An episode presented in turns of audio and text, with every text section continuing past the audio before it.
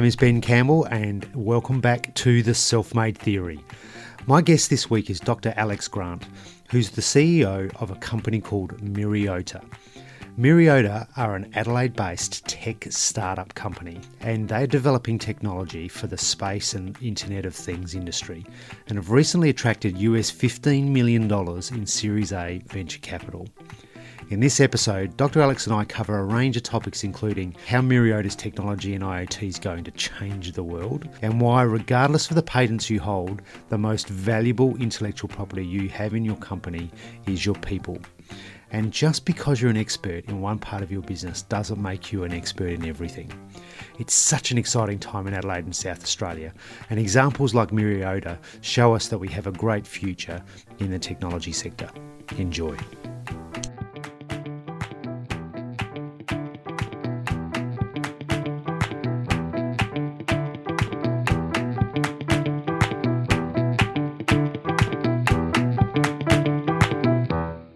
Well, welcome, Dr. Alex Grant, to the Self Made Theory. Oh, thanks. Thanks for having me. we um, uh, it took us a little bit of time to uh, get this together because you've been a pretty busy man over the last uh, few months.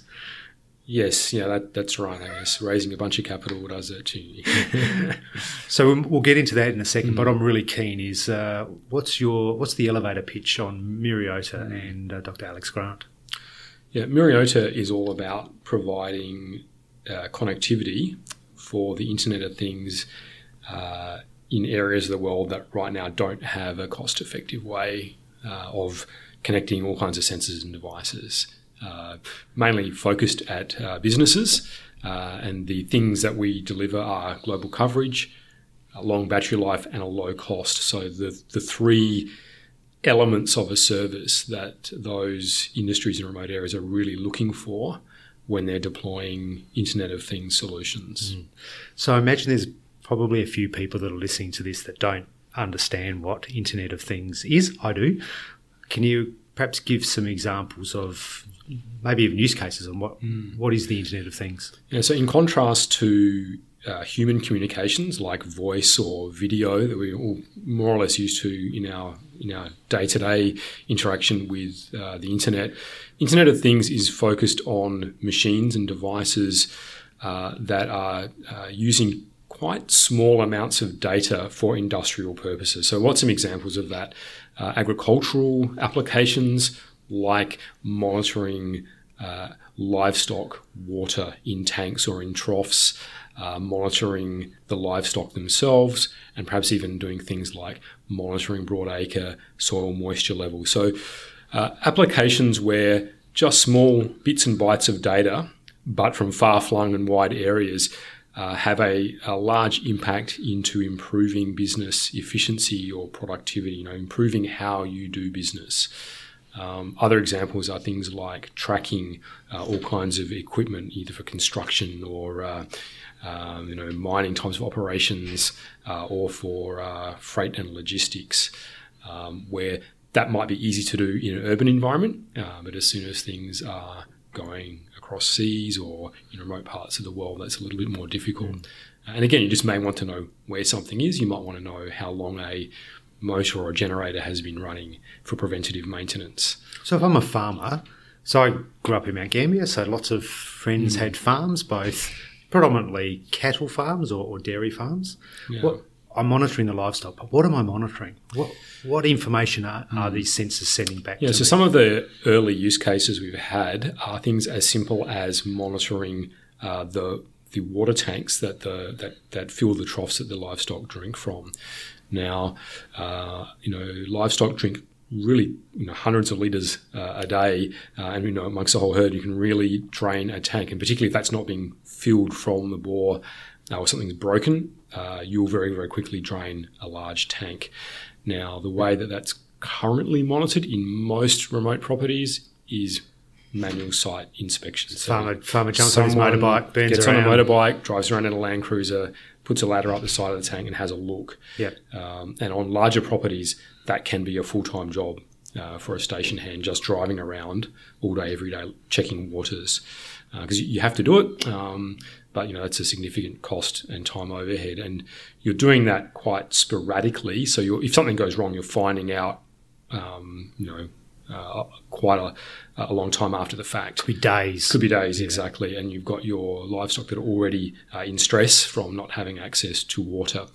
Uh, so, doing something as simple as putting a water level monitor with uh, a connectivity solution provides a lot of value, and it's and it's really transformational. It's very exciting to uh, interact with the farmers that have uh, got a taste of this now in our pilots, where you can just see it's changing their approach to how they're managing that that resource.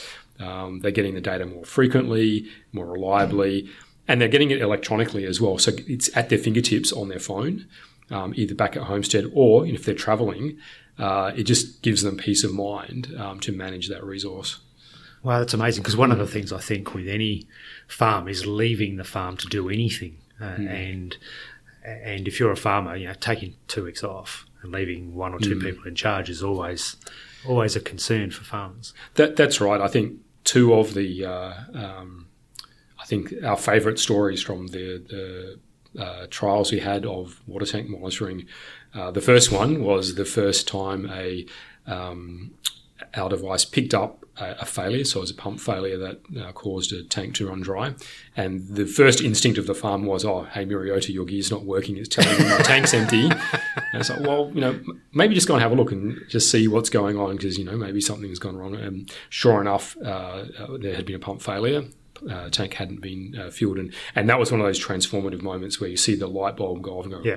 right, this is super useful and valuable. Uh, the, my second sort of favourite story from those trials was uh, getting um, some uh, photos sent from a farmer, just as you say, who had been taking a holiday, who's sitting, you know, on the beach somewhere enjoying a drink, and had sort of photographed himself uh, with our application. That's a phone app looking at his water saying, no, thanks to you guys, I can actually relax on my holiday.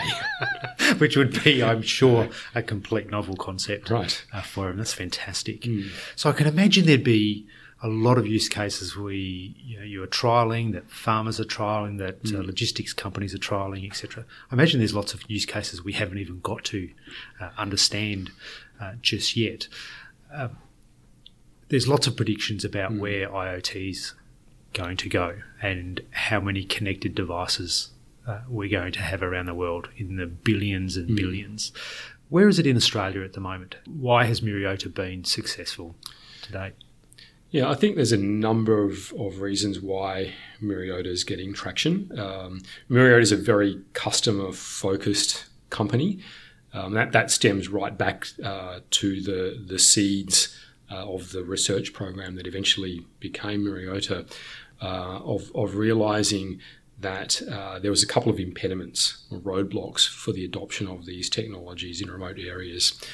Uh, and they primarily came down to the cost of the hardware, uh, to um, either the cost directly or the cost to maintain it, uh, and then the cost of the service. Uh, so equipment, you know, that let's say costs thousand dollars or more, and a service that costs hundred dollars a month is just it just prices itself out of existence for applications that might require lots and lots of sensors, mm. uh, individual sensors. So, so for some applications, it's totally fine. You can use those solutions, uh, but in applications where you're considering uh, deploying hundreds or thousands of devices, it just it doesn't stack doesn't up. stack up. The second thing is battery life, and this has been a um, so both cost and battery life have been real challenges for satellite. Satellite's challenging because the satellites are far away. Um, if they're in low Earth orbit, they're you know, 500, 600, 700, 800 kilometers away.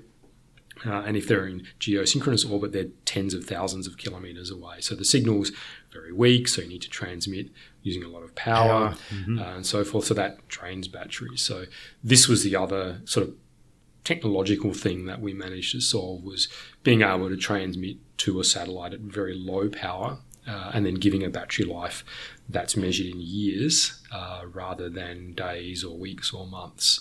Because I, I, assume days or weeks or months just doesn't cut it because you still then have to go travel around. That's use right. that farm example, travel around to replace the battery, recharge the battery. That, that's exactly right. Doesn't so, make sense. Yeah, and so you either need to go and visit the site to replace the battery, which for a water tank, well, you may as well just look in the water tank. Um, it kills the value proposition straight away. Yes. Uh, or if you then um, have what I kind of call escalation of infrastructure, which is all right. Well, let's not have batteries. Let's have a big solar panel. All right. So now we've got a, a big device. It's power hungry. Um, that's mounted on maybe a pole with a big solar panel. It's got a concrete slab that you now got to put a fence around it so that a cow doesn't come and tip it over. And I'm, I'm, I'm, not kidding. I've actually, I've actually heard this exact story of something that started out as kind of a modest investment, but then quickly the site install cost is ten thousand dollars, which again blows the which whole again value prop kills out. it exactly. Um, so something tiny, long battery life, low cost, um, and and that's not unique to um, let's say the the use cases that Myriota is addressing. That's that's Internet of Things, generally, Generally. speaking. Um, that that's a requirement. Yeah, absolutely. I think I first heard Internet of Things when I'm trying to remember the manufacturer bought out a smart fridge that you could do stuff on, which everyone at the time went, "Wow, that's amazing!" Yeah. But no one ever did anything with it. Is the Internet of Things now a real thing? Like, are we are, are these just leading edge, you know, farmers or you know, tinkerer farmers that are interested, or are we going to see an explosion? Do you think in the real use cases? Yeah, I, I think as as people get on to the uh, productivity gains, cost savings of deploying these systems, uh, I think we will have an explosion of these types of technologies. Uh, you know, the e- early um, uh, use case that were put forth for Internet of Things, yeah, focusing on uh, let's say consumer applications in the home, you know, some of which have come to bear, right? Things, um, you know, around the house like uh, smart lighting and, and whatnot uh, are, um, lifestyle and convenience improvements, perhaps some energy saving with through automation, no doubt. Um, so there's a whole category of Internet of Things there. Myriota is uh, much more focused on industrial Internet of Things, where beyond, let's say, a lifestyle or convenience um, uh, benefit, there's really a um, productivity uh, enhancements or risk reduction, cost savings, uh, and then an interesting category of um, looking at new business models that are enabled for the user um, through the application of the Internet of Things. So, an example of that is uh, pivoting away from, for example, offering a a, a thing, either uh, so some kind of equipment, let's call it a generator, as a rental or as a purchase, uh, and instead offering a generator service um, based on the data that you get from that, so you know how much it's being run. In terms of output, in terms of output, it- running time, ex- exactly. Um, so rather than um, sort of the old old business model of I sell you an object, um, th- there's now much more possibility of saying, well, I, I can sell you the service based on kind of how much of the useful life of that object you're really consuming, um, depending on um, my monitoring of that. And that really changes the game because when you think about you know, the longevity of that device, it's Yeah. directly correlated to how much that device is used. Yeah, and, and how it's being used. And how it's being used. That, that's exactly right. And really, from a farmer perspective, all he cares about is throughput. Is the service. From That's- that generator. right. No, ex- ex- exactly. I think there's a lot of a lot of applications like that. I, I think I think that's kind of next, Next tier. phase, The you know the right now it's all about uh, efficiencies and productivity. Uh, improvements. You know, there's a lot of improvements. Uh, you know, in in logistics. So if you're looking at any kind of consumable, whether that's an you know some kind of um, agricultural input, whether that's fertilizer or fuel, things like that. That might be have a, a remote store. You know, you've got your diesel tank.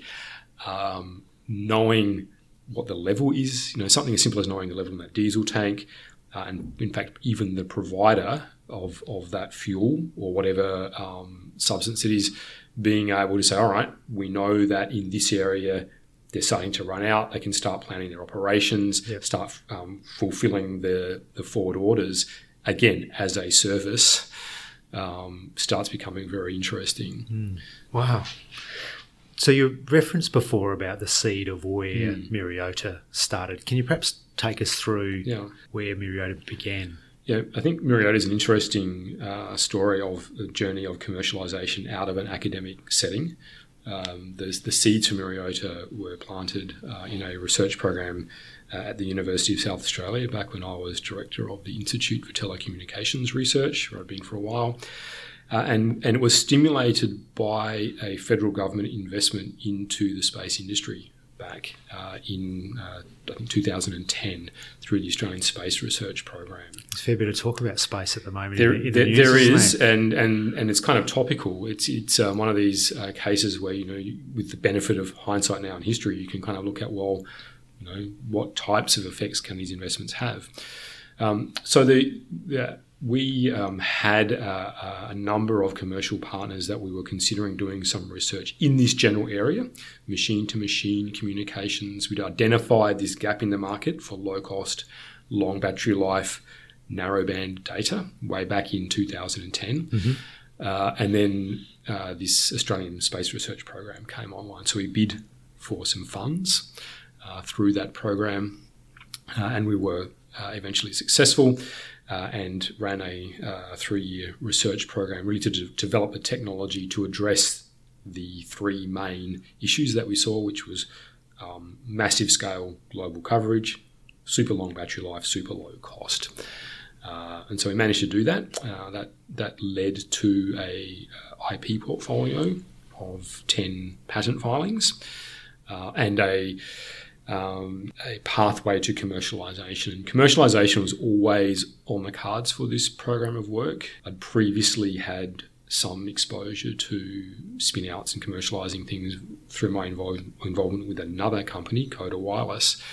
And when we got this um, funding from the Australian Space Research Program, it was of, you know, it was fairly uh, chunky research grant. And I looked at these funds and thought, well, it would almost be irresponsible to do anything other than to try and get an eventual commercial outcome on the back of this research. I, I really had a strong desire to see this not just result, let's say, in academic papers or reports that might add to the knowledge base and capability, but otherwise sit on the shelf. Uh, so there was a very strong impetus right from the start to say, right, we're going to identify a problem, we're going to talk to prospective customers at the start of the research, figure out what the gap in the market is, what's the technology technological roadblock, solve those problems, and then take the next step, raise money, spin it out. So is that typical? Is that typical in the university space around research, or you, mm. or is this a bit of an anomaly because of you and others yeah, in I, terms of looking to commercialise that early on? I think there's a strong desire in the academic sector to bring you know, inventions or you know new capability to market one way or the other. Um, let's say I don't see very often that kind of front loaded approach where it's, it's what I, I now call premeditated commercialization, where you say, okay, I'm going to treat my research grant a little bit like a seed investment yep. uh, and get my minimum viable prototype, let's say, and then uh, take it forward commercially. So, uh, so what holds people back? I think um, it comes a, so it's a little bit around the um, academic career progression in Australia. Um, academic system is a little bit of a closed system um, in Australia, and that that's you know evidenced by data that supports that that kind of point of view. Um, I think it's about seventy percent of um, postgraduates from Australian universities are employed in academia or government. Um, that's that's kind of the highest rate of retention of those highly trained staff by academia in OECD countries. Right? Wow. Conversely, Australia's got the lowest uh, interaction rate between industry and academia in terms of collaboration. So you kind of have a, a bit of a, a, almost a bit of a separation. Now, there's a lot of will on either sides of that story to change that going forward because I think there's a lot of benefit for that. But what it means today or at least you know maybe back um, when I was in uh, in the academic environment, is the, you know the, the mainline path to career progression in academia uh, is high quality research, win research grants, publish papers, um, sort of that sort of very classic uh, approach, and um, what we're seeing more and more these days is a is is a uh, a move to really be looking at the impact of that research now, there's always a tension there because the um, some research really requires a long time horizon to mm. come to fruition, um, but you know, in some areas it can be very fast, uh, and and that's the case for the kind of uh, research we're in, where uh, you make a mathematical breakthrough uh, for some algorithm for signal processing. Uh, it gets built in software. So there's a really quick translation from idea to um, implementation Yes. that then becomes a product. You know, so it's, it's very closely coupled. Um, so you're really pushing forward the, the boundaries of sort of that engineering practice, let's say. Um, but you have to mean to do that. You, it helps so much to uh, do that on purpose rather than, which, and I think this is the way that a lot of research commercialization is done, which is a commercialization office coming along after the fact and saying, okay, guys, invented anything good this, what- this week? what have you All right. what do you got? All right, can we license it? No. Okay, see you later. Oh, maybe this is interesting. License it. Now, there's a, I think there's a place for that. So the commercialisation arm of the university licenses Yeah. license the technology or the or the Yeah. or the patent or how does, That, how does that, that that's work? right. So quite often that will be the case, right? So, um, but I think the the thing that's um, interesting there is that sort of becomes after the fact. yeah So you've got your researchers living in research world, doing their own stuff, a little bit disconnected. Someone comes along, um, pushing the broom after them, saying, "What can we sweep up here? Oh, this looks interesting. Right, let's now shop this around." Yeah. And that's great. Every now and again, there's like a you know a superstar hit out of something like that. Uh, but what it prevents you from being is very strategic with, with the IP that you're developing. So it it becomes a bit accidental. Yeah. Um, it becomes a bit hit, hit or miss. Um, and and you've got your um, your technology transfer really consists of throwing the IP over the fence to someone to sort of commercialize it now on their terms, which is I think missing out for uh, where I think the the real opportunity for technology transfer, which is around movement of people.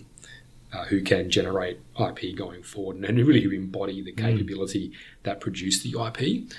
Um, and and I, um, I would say that the you know the the most valuable thing that Myriota took when we spin out span out of the University of South Australia was not the patents that was very valuable, but the most valuable thing were the um, handful of uh, staff that came and joined the company because that built the company, created then new jobs going forward, and created a capability in a commercial setting to innovate, which then just sets the tone for the company going forward. Um, then it has the additional benefit that now there's a innovative company that has a bunch of PhDs in it that are actually equipped to have a peer-to-peer research relationship with other universities, um, which is really critical. That that's how you get uh, really interesting uh, academic industry interactions when it's more of a, a peer-to-peer collaboration rather than a let's say a, a research for hire, a um, buyer seller kind of relationship. So, so if we think, I mean, if you think about the traditional entrepreneur and the uh, traditional innovation that comes in those large technology organisations that we, you know, that we see become very successful, there's often a lot of passion for the technology that you, we created in our garage. Yeah. And now we've taken it to market. Now we've been really successful. Does that passion, because you've taken those staff out of the university and they've been involved in the project uh, along the way, does that passion come through then once they once you start to commercialize it? Absolutely, I think the uh, you know there's real intellectual ownership of though of some of that technology uh, and a desire to see it succeed. Now, of course, in a startup environment, that can be risky, right? So if you're too obsessed with the technology, you will just cause you trip over yourself, right? You'll just burn cash like Um, there's so, no tomorrow. so I think the um, you know the the um, one of the early things we did as a company was really look at what our company values were going to be and how we were going to approach commercialization and um, having been very customer focused um, was one of the things we landed on. Uh, but then also um, the idea of simplicity and keeping it real. So understanding that you know the the stuff you know has to get to market, has to get to market quickly, has to solve a, a real uh, user problem, um, which then ultimately addresses the sort of product market fit, um, and then the stuff you know starts being a pull through by the market rather than a push through.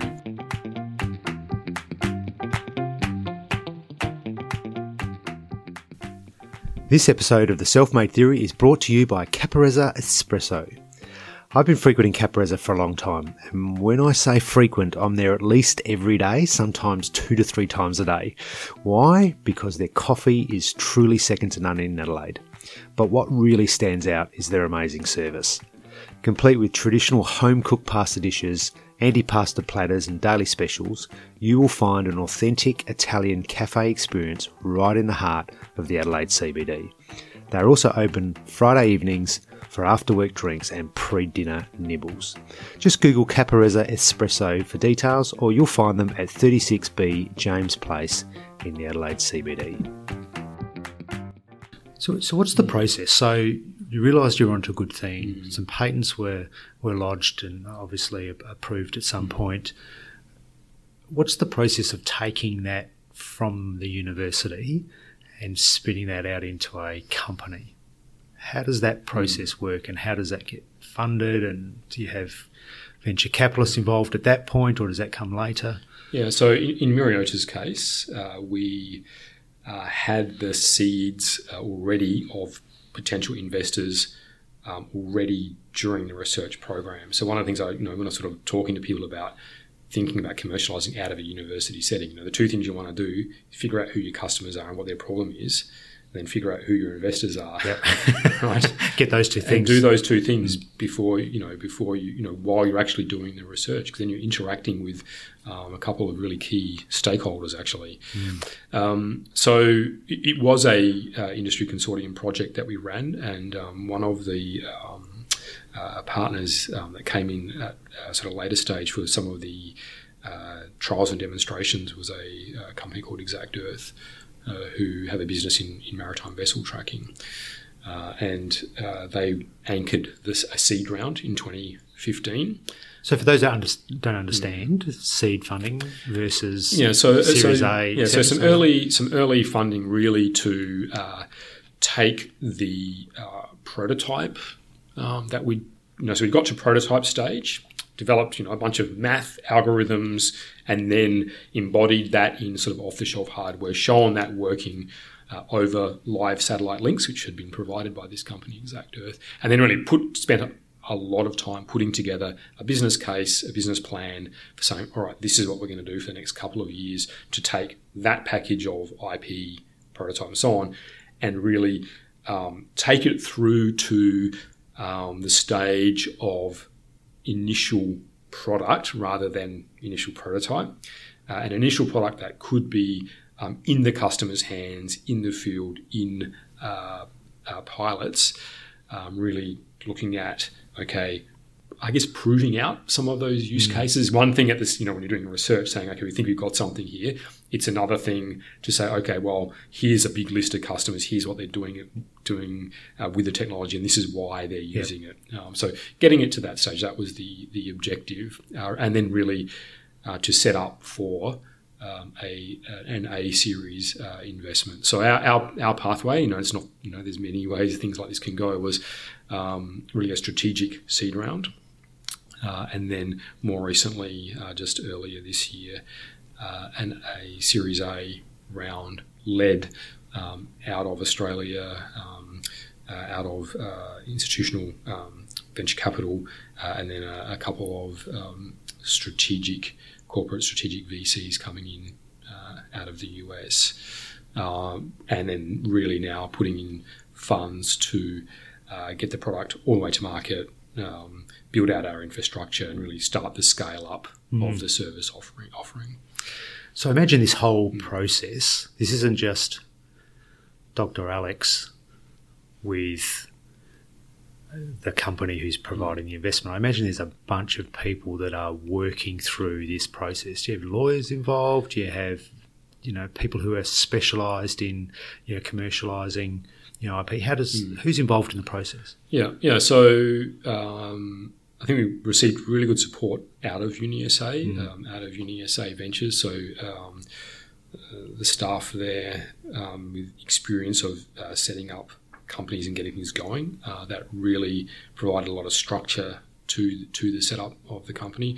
Uh, and then outside of that, um, yeah, so various service providers. Mm right? You know, from legal through to um, advice sort of on the financial modelling side of things, Um, so you know we were, we were fairly uh, forthright in seeking that kind of uh, help because yeah you can't well, it's risky to just try and do that yourself. You might be a technology expert. That doesn't make you an expert at writing contracts, and mm. probably quite the opposite. Mm. Um, so, uh, you know, there's there's um, you know uh, those professional service providers around uh, in Adelaide that we could uh, look to out of, you know, uh, based on sort of networks that we already had or could be introduced via UniSA Ventures. And then and those have, you know, developed into now just working relationships mm. for, with some of those providers going forward. Mm. Um, you know, um, going from a seed round to a, a Series A round of, of, sort of putting putting that deal together, all the legal documentation and um, getting that through.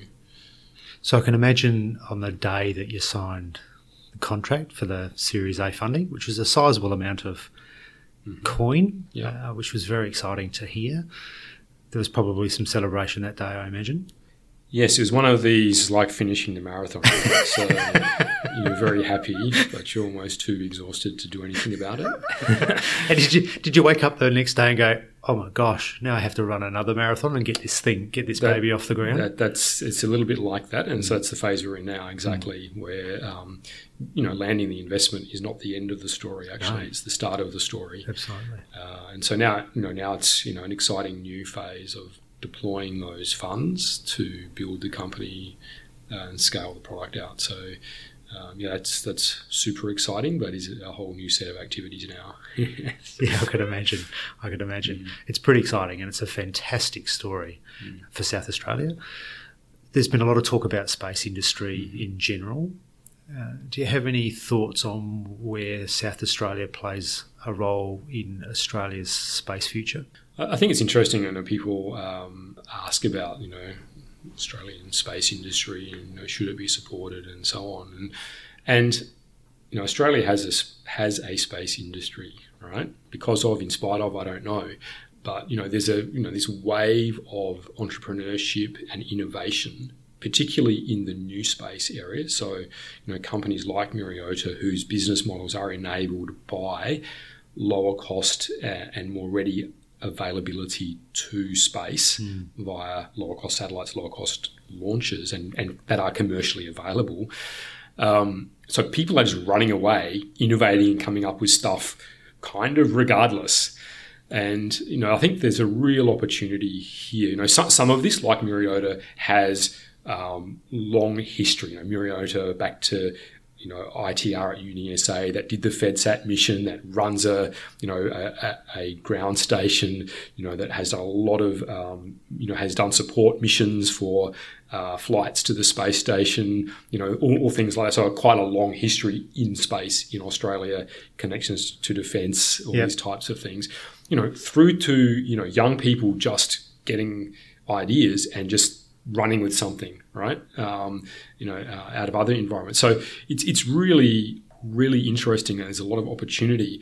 The the interesting observation that you know I've been reflecting on on this, you know, the role for support in space uh, in Australia. Now, clearly, Myriota has been the benefit of um, government investment in the area through research grants, um, both generically out of a university setting, yes. and then specifically through the Australian Space Research Program. So you can really see that line of sight from, you know, there's a cause and effect. Mm. One of the things that you know I'd really like to see is the maturation of the Australian space ecosystem, the commercial ecosystem. Right now, we are a customer of you know a number of um, companies around the world to provide you know various components or services, whether that's a spacecraft component or some other um, service to do with launch or to do with operations. Um, and if and if you look at um, and we, we're buying those from uh, other companies overseas um, based on their capability, their, you know, how, how long they've been doing it, what's the risk profile associated, how much heritage have they got, if it's um, a, you know, a, a space component, how, how, how long has it flown for, things like that. And for some of those things, Australia's yet to get to that same level of, let's say, commercial availability of some of its offerings. And I think, you know, that's where we see that as Myriota as a company is benefiting directly from the investments that other countries have made in their space programs, which have led those companies that we are now customers of to Yeah. develop their systems for which we are now a customer Okay. right? So I'd love to see the same thing happen here in Australia, where if I'm buying a component from an overseas company, why? Well, there's the capability here in Australia to do similar things, but um, perhaps is not quite yet at the same level of maturity. Where for a commercial offering, you have the confidence to say, right, I'm going to go to this company that's just down the road and buy this particular component, but it's headed in that direction. And that's that's quite exciting. Um, so you know, I think space industry, the new space industry, is is emerging. Um, kind of of its own accord, and it's really as a country to the country really to, of how much uh, support they're going to give to that that industry. Uh, going It's interesting. I heard something the other day, and I'm trying to remember who told me. It Might have been Joe Thorpe mm-hmm. from Tech in SA or somebody like that who'd mentioned that in South Australia there were 63 companies either directly involved in developing technology for space or mm. supporting companies Yeah. that are That's amazing. in South Australia. Yeah, Extraordinary. Know, that, that's that's mind blowing, and, and I'm sure the story is similar. You know, um, around Australia more mm. more broadly, there's there's companies doing everything from designing components for rocket engines using sophisticated numerical optimization and 3D printing, through to companies designing entire engines and test firing them with a view to launch, through to companies looking at opportunities for launching from Australia. New Zealand already doing it. Um, so, you know, it, it can be done. It, it just takes a, a will and, and, and, you know, the, the commercial need to, to do it. Um, but it's definitely exciting times, that's for sure. It is. What countries around the world are doing it well, and what? How does their ecosystem differ from Australia? Hmm. Whether whether that's either in the space industry or in the you know, in the university, Yeah. commercial industry, in terms of the way they bring bring innovation to market. Yeah, I think um, you know we interact quite a bit with uh, Europe, United States, Canada. Um, now, all, all of who you know benefit from various you know space agency type of programs. Uh, but you know, there's there's a, a number of, uh, for example, small satellites and nano satellite manufacturers, um, some in Europe, some in the US, uh, have now been going for quite some time and are now really, you know, have sort of, cr- I would say, uh, crossing that threshold from this is a startup that's come out of a university Yes. um, to now, like, right, you know, this is a credible um, uh, company now that um, you know is you know this is they just happen to be in the business of selling bits of satellites or whole satellites, uh, and that, that's pretty interesting. I think the really interesting one close to home is uh, is the uh, I guess uh, New Zealand environment with um, getting set up so that Rocket Lab, a US based company with a New Zealand connection, could just you know say, all right, we're going to launch rockets out of here. And you know, from from my sort of outsider perspective, seeing okay the the New Zealand government saying, yep, well we're open for business, let's make that happen, let's just do it, um, which is really interesting. Then you look at um, you know, it's still early days for them, but that you know that's a fair way down the track. I mean, they're, they're getting their um, launch manifest booked out, and you know, and, you know, and launches all coming up, and and that that's a, that that's a incredible example of of the new space opportunities and economy at work. Uh, and you know, in a pretty tough area, right? That's an area where if a government wants to make it painful, they basically make it impossible, and you move on. Say, right, we're not going to deal with you here. Uh, so that that's I think um, it, I think really worth looking at to say, okay, well, you know, how, how did that happen? Outside of the government making it difficult, how important is the government in any country in terms of investment and support? How important is that to bringing space to life, as opposed to private industry like Yeah. Elon? I, I think it's I think it's um, really important. I mean, let's face it. If you're you know sort of talking about SpaceX and Elon Musk, it's a commercial enterprise.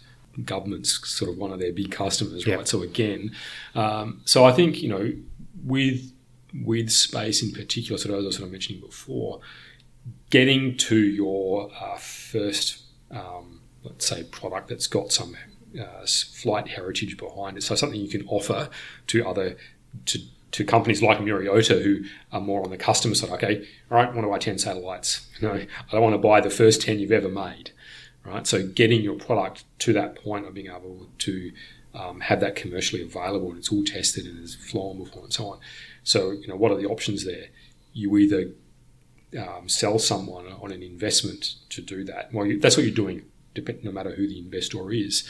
Uh, but uh, you know, frequently internationally, uh, working in research environments with you know a space agency or something like that, as part of larger programs that then you know get some of that technology advanced uh, down that track really helps. Mm. You know, and that, that's that's the kind of thing I'd love to see, just so I can be a customer for it. Wow, that's uh, mm. it's a super exciting story, mm. Myriota. I can't ask you, I'm sure, what's next because a lot of that will be shrouded in secrecy right. as you develop, as you roll out your business plan. But uh, as a proud South Australian, it's pretty exciting to see what's happening. It's pretty exciting to see what you've done so far, and mm. we're all going to be waiting, I think, with bated breath as to uh, what we see next come out of Myriota. Yeah. Certainly looking forward to the future. It's pretty exciting. Yeah, it um, is. On, on, our way now for sure. So yeah, fantastic. Watch this space. Well, thank you very much for spending your time with us. Yeah, thank you. Cheers.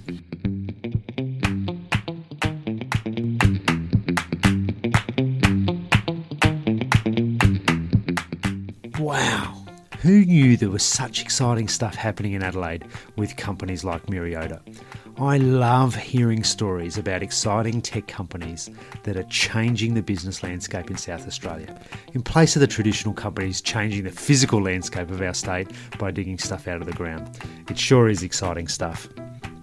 If you've enjoyed this episode, then don't forget to tell us what you think of the podcast. Rate us or provide comments in your podcast app or via Instagram, Twitter, or Facebook, or send us an email podcast at theselfmadetheory.com. Until next time, keep innovating, overcoming, and prospering.